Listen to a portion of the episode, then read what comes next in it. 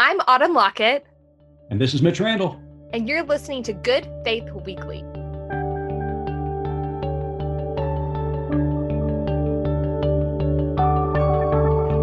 On this episode of Good Faith Weekly, we're going to be catching up with Autumn, see how Easter weekend went for everyone, also, going to be talking a little bit about the importance of Zoom etiquette because it seems like everybody's just gone crazy talking on the internet these days. And then in our deeper dive, we're going to take a look at an article by Rabbi Jack Moline at ethicsdaily.com talking about how this pandemic has revealed our enslavement to work. And then finally, we're going to be interviewing a comedian by the name of Paul Williams from Dallas, Texas. So you'll want to stay tuned for that. Autumn, it's good to see you again. How was Easter weekend? It was um, rainy, um, as it usually is in this part of the country. It's either freezing cold or it's raining every Easter. I don't know. If I were Jesus, I maybe would have just held out one more day. or maybe one more month going to May. would have been yes, a Cinco de Mayo Easter would have been really lovely. I think. That's exactly right. Um, yeah, it was great. The kids um, hunted Easter eggs several times inside. They did a couple practice rounds, so they were good and ready when the chocolate was actually inside the eggs. We dyed Easter eggs and tried to do as many of those traditional Easter things as we could while we um, were still at home. What about you guys? Oh, well, you know, we had an interesting. It was, it was really fascinating uh, Easter morning because we we got up and uh, I was able to participate in our church's Sunday school class via Zoom, uh, and then uh, I got to attend a couple of services across the country. Not only our uh, service here in Norman, Oklahoma, but also I got to listen to uh, Old Cambridge Baptist Church in Cambridge, Massachusetts. Uh, my good friend Cody Sanders is the pastor there, and then also Calvary Baptist Church in Waco, Texas. Mary Alice uh, Birdwhistell is the pastor down there, and then got to teach youth Sunday school uh, to top it all off. So it was it was a great Sunday morning and celebrating Resurrection Day, and then just got to spend some really quality time with family. It was nice uh, to just kind of be lazy for the day. So it's a good day. Yeah, I completely agree. Our family participated in the Easter service, but um, it was pre recorded. So it was kind of nice to be able to um, take turns getting dressed up and recording our portions for it so that when it came time for Sunday morning, um, we didn't really have to do that. I stayed in sweatpants all day yesterday. Oh, well, that's perfect. Now, how did you participate? What'd you do? So, our kiddos um, recited the Lord's Prayer and then our daughter sort of edited it and spliced it together. So that was one thing mm-hmm. that we did. And then they also participated in a uh, for Maundy Thursday did a foot washing ceremony that was i'm sure will surprise you almost a complete calamity um, on our porch. Three kids, yeah three kids washing each other's feet in a giant salad fiesta bowl. It was just chaos. Um, oh, and then oh yeah and then my husband and i did a like a, a pretty traditional hymn just acoustically with the guitar unplugged. So yeah. Okay. Well good. Well sounds like an unorthodox easter but uh, you know what?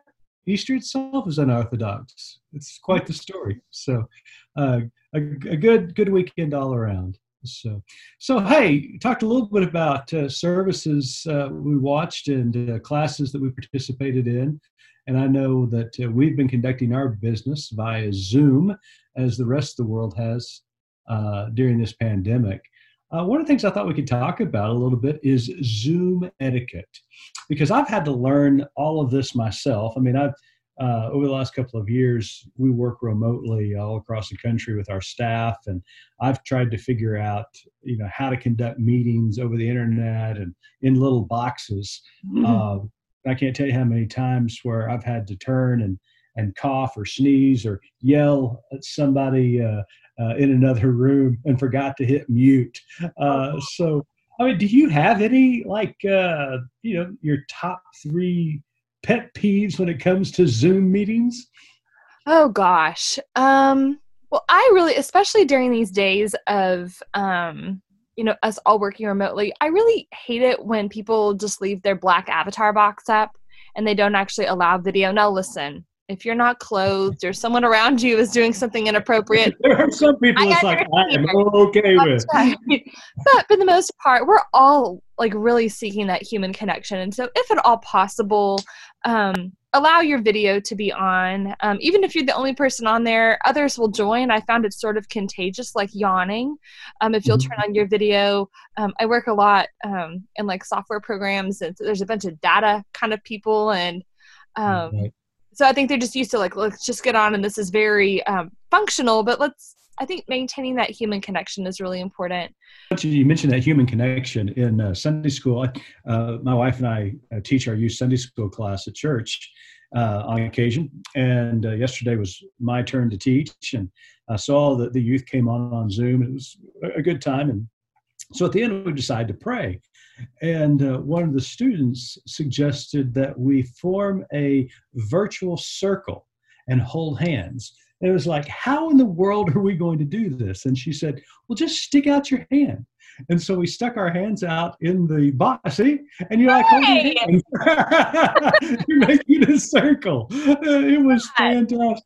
That's so, so yeah, cool. You get to virtually hold hands. Uh, yes. Okay, so another pet peeve I have is when people, um, I think if there's more than maybe seven or eight people on, you should stay muted um, until yeah. it's your turn to talk. I think it gets, even if you don't realize or you don't think there's a lot of background noise, by the time you get 10 background noises amplified, it's just mm-hmm. sort of mm-hmm. tricky. Um, but then you, of course, always run the risk of starting to talk and not realizing that you're mute, and then you just like, you know, you look like a crazy person. So yeah. that's tricky. And I don't know. I think probably my third pet peeve is that people forget that you can see them. So, you know, yeah. remember that people can see you. We right. we've all heard some horror stories about um, unprofessionalism in that element. sure. Yeah, I'm surprised how many people feel very comfortable just eating lunch uh, or breakfast uh, on a on a business call. I mean, I just right. Lots of people are just sitting there, slurp up their cereal or slamming down a sandwich and stuff like that. It's like, all right, you know, and I'm we're trying to concentrate on business here, but I got to sit here and watch you, you know, go after you know this hoagie that you put together right. with salad and mustard getting all over your face and in your beard. And the other thing is lighting. Lighting. I have so many people who sit with you know they want people to be able to see out their window maybe and that's really kind but they're not seeing out your window they're just seeing you looking like a bond villain and you're completely backlit well, in some cases, I mean, you know, there's a halo that develops over their head, and or horns, and, or horns, of course, of course.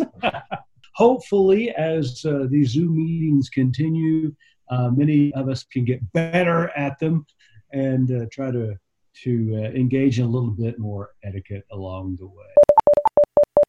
Welcome back to Good Faith Media. And in this week's deeper dive, we're going to take a look at an article written by Rabbi Jack Moline on April the 13th of this week at ethicsdaily.com entitled Your Work Carries Dignity, but You're Not Enslaved to It. And Rabbi Moline, who is the executive director for the Interfaith Alliance in Washington, D.C., uh, has written for us quite extensively at Ethics Daily. And this is just a fascinating article to me as he kind of unpackages the notion that this pandemic has revealed how much we have been enslaved to work. Uh, you know, some people are, Autumn, are calling this the great pause uh, mm-hmm. because everything's just on hold. And it is revealing a lot about ourselves, our relationships. But uh, Rabbi Moline talks about how it reveals also our enslavement uh, to our jobs, and that many times people are having even an identity crisis yep. because their identity is so wrapped up in their work and because they can't be in the office or they can't be traveling all the time that somehow they have less worth now than they did before so what do you think about this yeah i think it's you know a really important topic to focus on, especially as we see unemployment numbers just skyrocket. Um, mm. that you aren't what you do. Um, I love the way that Rabbi Moline worked in sort of that the Jewish um, idea of Shabbat. Um, and the idea that it's okay to take a pause and even though traditionally that's a you know a once a week kind of situation i think this is sort of a sabbath for some of us and and I, a time to rest and to really make the best of this time. And um, instead of like hovering our finger over waiting for the play to come available you know like it's like we're wanting to skip this ad. Well this isn't right. an ad. Like this is this is a, a course of our life that we're all going to have to approach. So and it's hard you know i think especially as a woman um, who grew up in you know a bible belt sort of place where um, the Proverbs 31 woman was what we were supposed to be. I think on an on an even deeper level, um, my identity is tied to my work and what I can bring to my family. And, you know, do I ever take a rest? Do I ever take a pause? Or am I always someone who they can rise up and call blessed? Um, and the guilt that comes even when i just take you know 45 minutes on a sunday to sit down and watch a tv show i'm like oh my gosh i could have been doing this or that or this and it's it's hard to, to sort that out. It's an incredible point that you're making there, uh, because there's the old adage that um, if you don't take care of yourself, you can't take care of others. And a lot of times we neglect self care. Mm-hmm. We neglect, uh, you know, making certain that we have enough rest, making certain that we have uh, some kind of outlet uh, whether that's a physical outlet, you know, taking a walk or going for a run or working out. Um, we need we need to take care of ourselves both physically, mentally, as well as spiritually, so that we have energy to take care of others and do our job. Um, you know, our our identities are not all wrapped up in what we do, and I think uh, Rabbi Moline does a really great job in revealing that in his article. Uh, at the end of it, he talks about without meaning, uh, let me quote him real quick without meaningful work and a living wage, including vacation time and support through medical needs, a person is enslaved to maintaining sustenance by their unrelenting sweat of their brow. And it's that latter part of that quote that really spoke to me that uh, we get enslaved to this, just we're, we're addicted to busyness. Mm-hmm and because anybody I talk to, and I'm and I know that the the fingers being pointed at myself as well. We always like to talk about how busy we are, uh, and all the responsibilities and tasks we have, and that really is a sad commentary because we are addicted to that. We're we're constantly ha- finding meaning if we if we we're trying to maintain that sweat on the brow, as, as Moline suggests. And if it's not there, we feel guilty uh, that it's not there. And so, you know, we cannot be, we, we cannot fall prey to uh, this enslavement of labor wrapped up in our identity. Uh, Jesus himself was not wrapped up in labor identity. You know, probably the most uh, profound text addressing that is when Jesus comes back to his hometown and he enters the synagogue uh, and he's chosen to read a scroll and, and, make a comment about it. And uh, when he does, the, the crowd there is perplexed. And what they say uh, is simply, Isn't this the carpenter? Mm-hmm. It was like the carpenter can't say these things. The carpenter can't understand scripture like this. And Jesus had spent most of his adult life as a carpenter, a uh, you know a trade that he learned from Joseph. But he did not let that profession, as respectful as it was, define who he was. He was a person, and he took that uh, philosophy uh, and applied it all throughout his ministry. He did not let people's conditions, uh, whether that was a social condition, whether that was a physical condition or an economic uh, condition, he never let that define a person. The person had value simply because they were a child of God, created in the image of God. No, uh, no reason less than that. Uh, they deserved love and respect because they were a living human being, not because of what they did, not because of how much money they had, not because of how they worshiped or what ethnicity they were. They were simply a human being, and Jesus found value in that. And sometimes it's hard in our modern day society uh, to remember that, mm-hmm. that uh, our value is not wrapped up in our uh, our labors or our work. Yeah, and you know, one point that uh, Jack made in his article too is about it's not necessarily what you do, but it's how you do it. and it's mm. sort of your your mindset toward it um, whether it's something that you go to a job and you love your job or you go to a job because it's a means to an end um, you know do it with excellence and and do your best. And then when you're done be done. And so i think it's an article i probably need to read a few more times. Another thing that's hard about workaholics who are working from home is there's not a geographic boundary. Um, you know, we'd already been experiencing that some through our smartphones and our laptops that could travel, but now, even more than ever, anytime I walk by this closet, I've got two computers staring at me like, come get something done. Mm-hmm. And and it's hard when you also have the job of being a member of your family.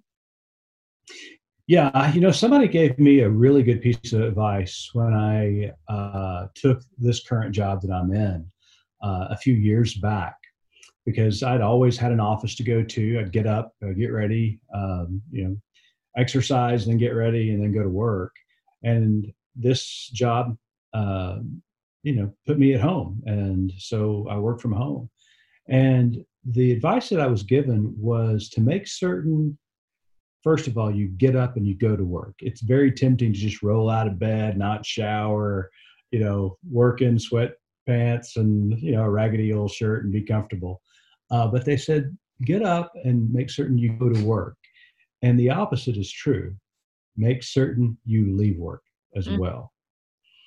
And it is difficult, especially in a quarantine situation like we're facing now, because we're all working in the same locale.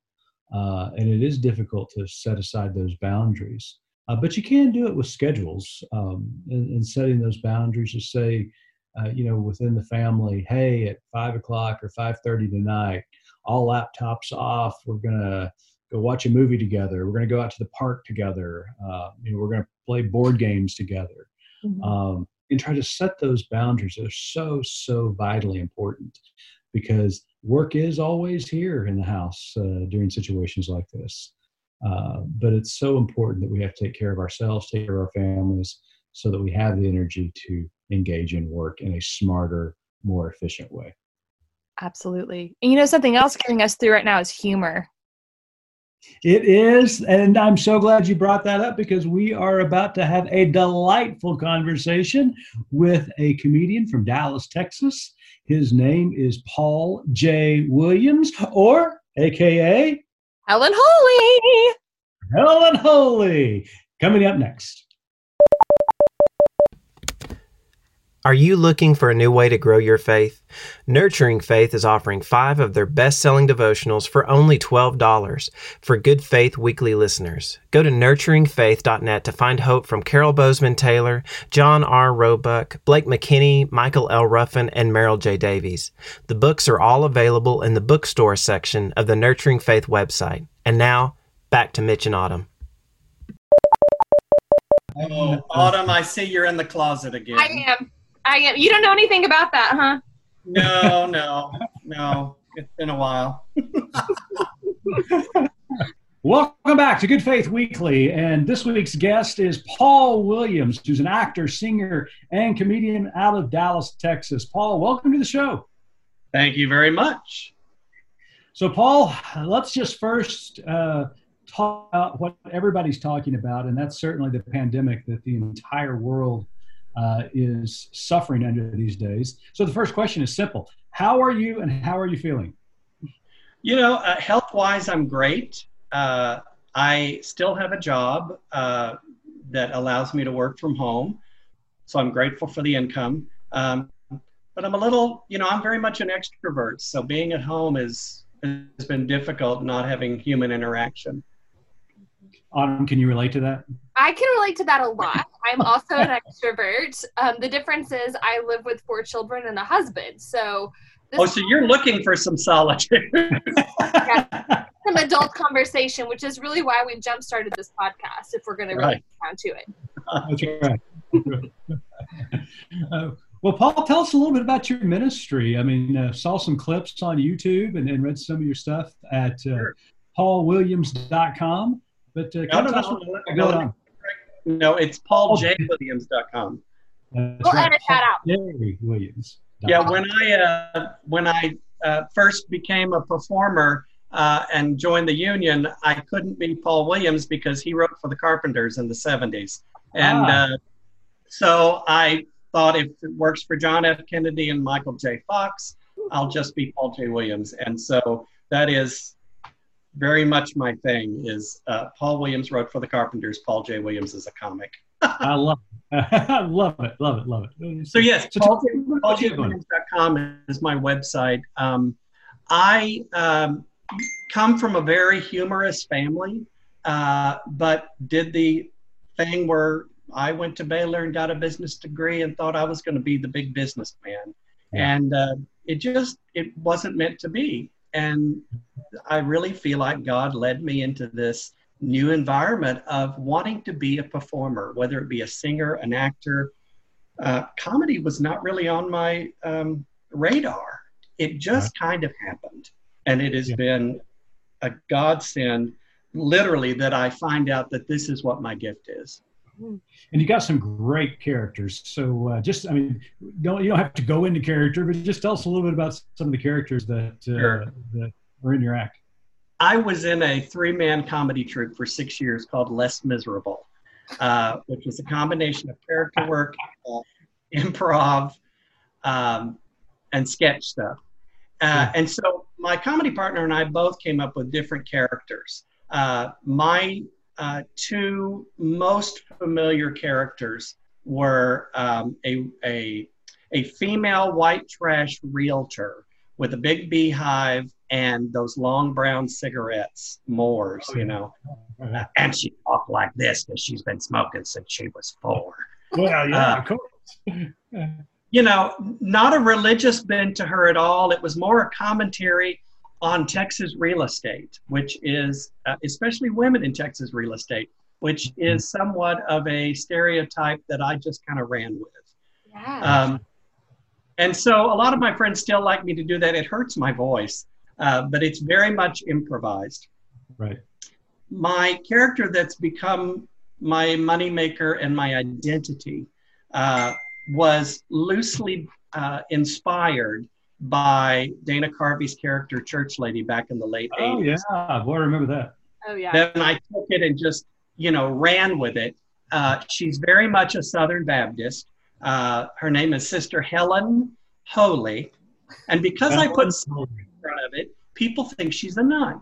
Well, people who didn't grow up in an evangelical church don't realize that sister is a big part of our environment, right? right. Almost sure, as yeah. big as the green bean casserole. Oh yes. or I a green a green pea salad is my go-to. Got. Oh yeah, yeah.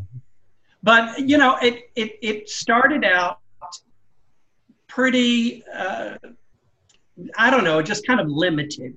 Uh, but I've been blessed with incredible improv skills. And so over the years, as I've developed this character, uh, it has turned into a satire on some of our friends in a very conservative evangelical life who have very veiled racism, very veiled uh, homophobia uh, Mhm. that sometimes comes out really blatantly. And Right. so I take that and turn it on its head. And so Sister Helen always says in her act, now listen, I'm a Baptist. And as such, I'm better than the rest of you people. And so it is my duty to now point out all the different ways in which I'm better than you. so if when you leave here, you have not been offended, you let me know because I will have missed something. and from that point on, you know, Helen just literally rags on everybody. I have a I have a comeback for every religion. Um, you know, I, I have a comeback for every uh, ethnic difference, you know, uh, and then I have a, a I- I do this entire farce on white evangelicalism. Right. So I truly leave no stone unturned. Yeah.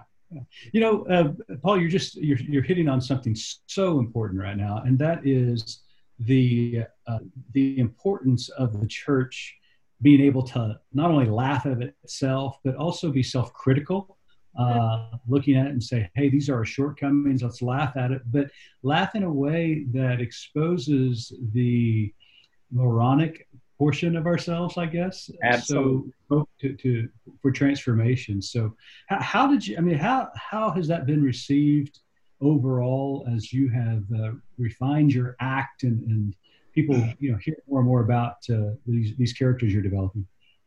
You know, it's been uh, it's very much been a process, but I've been able to. Um, this character is so much fun that even for me, when I watch video of it, I'm like, she's funny. Forget me, you know?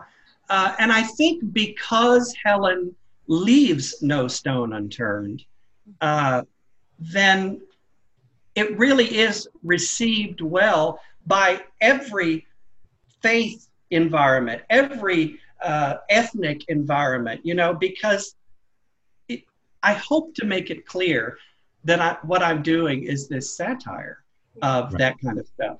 I was very lucky to have done recently. Sister Helen spoke to the uh, women's retreat at Wilshire Baptist here in Dallas. Oh, nice. And uh, it was hilarious. You know, uh, what, and, and so there's so much about Helen that is based in the Baptist church. You know, certain things that only Baptist people are going to get. So if mm-hmm. I make some reference about WMU, you can tell who the Baptists are in the audience. right. That's right. Oh yeah, I love that Helen is like an equal opportunity offender. Absolutely. Um, yeah, that's really that, so is there some catharsis in this for you? I know you mentioned that you have sort of migrated to the methodist church. Um, tell us about that. Back oh back then. You know my faith journey has been uh, really um, almost 360 you know i've gone from being bobby baptist as a kid to going to baylor to um, realizing uh, my sexual orientation while I was at Baylor, coming out of the closet in Waco, Texas in the early 80s, which was, oh, wow. Um, and then completely leaving the, well, leaving the Baptist church and discovering other religions, and then completely forsaking all of this because I got tired of having to justify who I am as a Christian. And mm-hmm. so I thought, well, screw it, I'll walk away from it uh, then to coming back to a new understanding of who my personal relationship is with, and that by limiting who God has always been based on someone else's description, I'm putting God in a box, and that is not only wrong, it's impossible. Mm. So, you know, my faith journey is um, I don't I don't belong to a particular church. I have been a singer in a Methodist church for a long time. When I lived in New York City, I sang in Episcopal churches. I love classical high church music. Uh, but wherever I go, it is the music that uh, draws me in because that's how I experience the divine. Yeah. You know, Paul. You, now that you, you you mentioned it, um, you know, one of the things that we are trying to advocate for here at Good Faith Media is the full inclusion of our LGBTQ community uh, in in places of, of worship, uh, not only the church but uh, in other places as well. Uh, do you think uh, institutions of faith uh, are redeemable when it comes to this? Because it seems like the church and places of faith have, have done such a terrible job of ostracizing and marginalizing our LGBT community that that is that bridge too far to cross right now? I want to hope that it's not.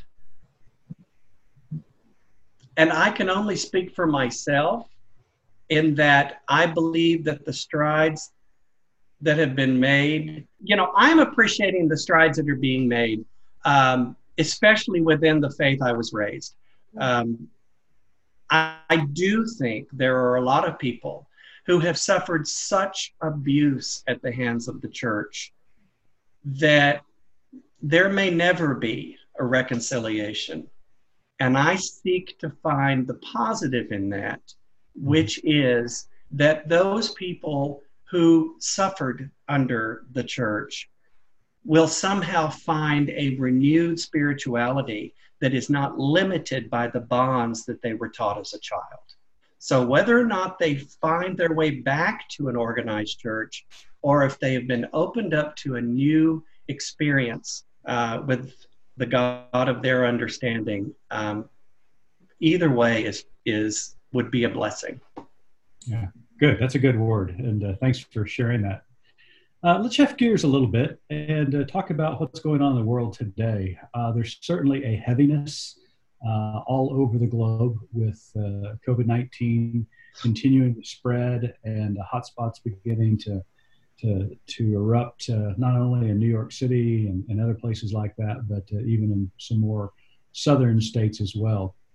But what we've been doing here at Good Faith Media is talking about the importance of good mental and spiritual health. And comedy is a big part of that.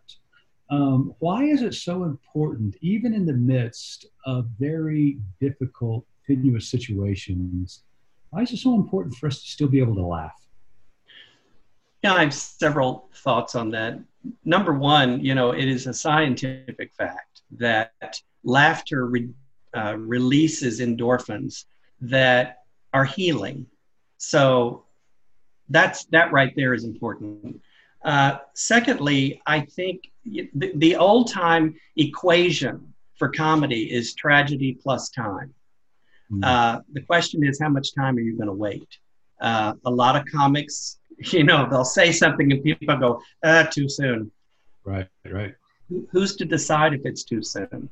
You know, mm-hmm. I think if we don't hang on to our sense of humor in this, we will suffer far more than if we do keep a sense of humor. Have I found particular senses of humor in this? Uh, absolutely. In fact, I write a weekly column as Sister Helen. What? Uh, that yes. You've been holding out on us. How do we get a hold of it? How do we get a hold of this, Paul? Come on. Give us it is, it is carried on the web by He Said Magazine, which is he said mag.com, okay. which is principally a uh, gay, uh, this is what's going on in the world type of thing. Uh, but it has a following thanks to Helen's column. But I also post Helen's column each week onto my Facebook pages uh, mm-hmm. as well. But anyway, it is it is uh, it is called the 701 Club because she's just a little better than that other guy. And I take current event news stories, three a week, and then offer Helen's perspective on it. And when the news came out that one of the signs of possible infection is a loss of smell, Sister Helen's comment was, You know, I'm so glad that uh, that is a sign so that if I can't smell anything, I might be concerned. And let me just tell you, brothers and sisters, I am a very gassy person, and I can tell you that my health is very good right now. I'm finding humor in it, you know? Yeah, yeah. sure. Yeah. yeah. So well, I, I, think it's up to everybody. Well, uh, let me say this also. Last Saturday night, uh, the one of the vacation companies I work for as Helen hosted a live broadcast of Sister Helen on Facebook Live. Uh, it posted on Facebook. Uh, and I did an hour. It was the first time I performed without a live audience. So I can't hear what people are reacting to, but I'm getting a, you know, solid comments constantly. We had at one time over 500 people watching at one time. And the response I got from so many people was, thank you we need this. I needed to laugh. Yeah. Uh, and that brought me great um, satisfaction to know that God's given me this gift. Here's what I can do to help. Yeah. Well, and how do you feel about, you know, there's so much rhetoric right now around, um, especially in the education space, about what matters. You know, people are cutting the arts programs, they're cutting music, they're cutting theater, and all of these things that are our lifelines right now in a crisis you know so along with our essential workers our frontline defense folks people who are you know working in grocery stores who are going to return to working you know minimum wage jobs i'm really hoping that out of this we're going to have just an emboldened passion to support the arts. So as an artist how do you see this thing playing out? What can we do? You know i am so um, impassioned for my friends who make their living as an artist no matter what their medium. Um, I have always had a law firm job that I have had that I'm able to do. In fact, I feel like I've been blessed with both worlds. I make part of my living performing and part of my living with a law firm. But I'm not strictly making my living as an artist. And I I feel for my friends who are in that position. What is this going to do to our passion for what we do? Will it make it stronger? Will we hang on to it, depending on how long we're unable to do this? Um, I really believe that once we are able to get back to life, whatever that is, mm-hmm. uh, because I don't think normal is going to be normal anymore. I agree. That this repression that all artists have felt in isolation will bloom and explode into all kinds of ways that the general public will be amazed. Mm-hmm. That is my hope. Do I know? I have no idea. Yeah. Well, I certainly think you're absolutely correct because I mean, what we're seeing across social media is this uh, longing for the arts, whether it is uh, a comedy routine that she put up online or Elton John doing a concert. Right. Uh, all these artists who are, are, stepping up to provide a little bit of escape uh, and solace to people who are really struggling. We were talking to uh, Scott Stearman and Tiffany Hinkle, who are at Metro Baptist Church in New York City this right. week.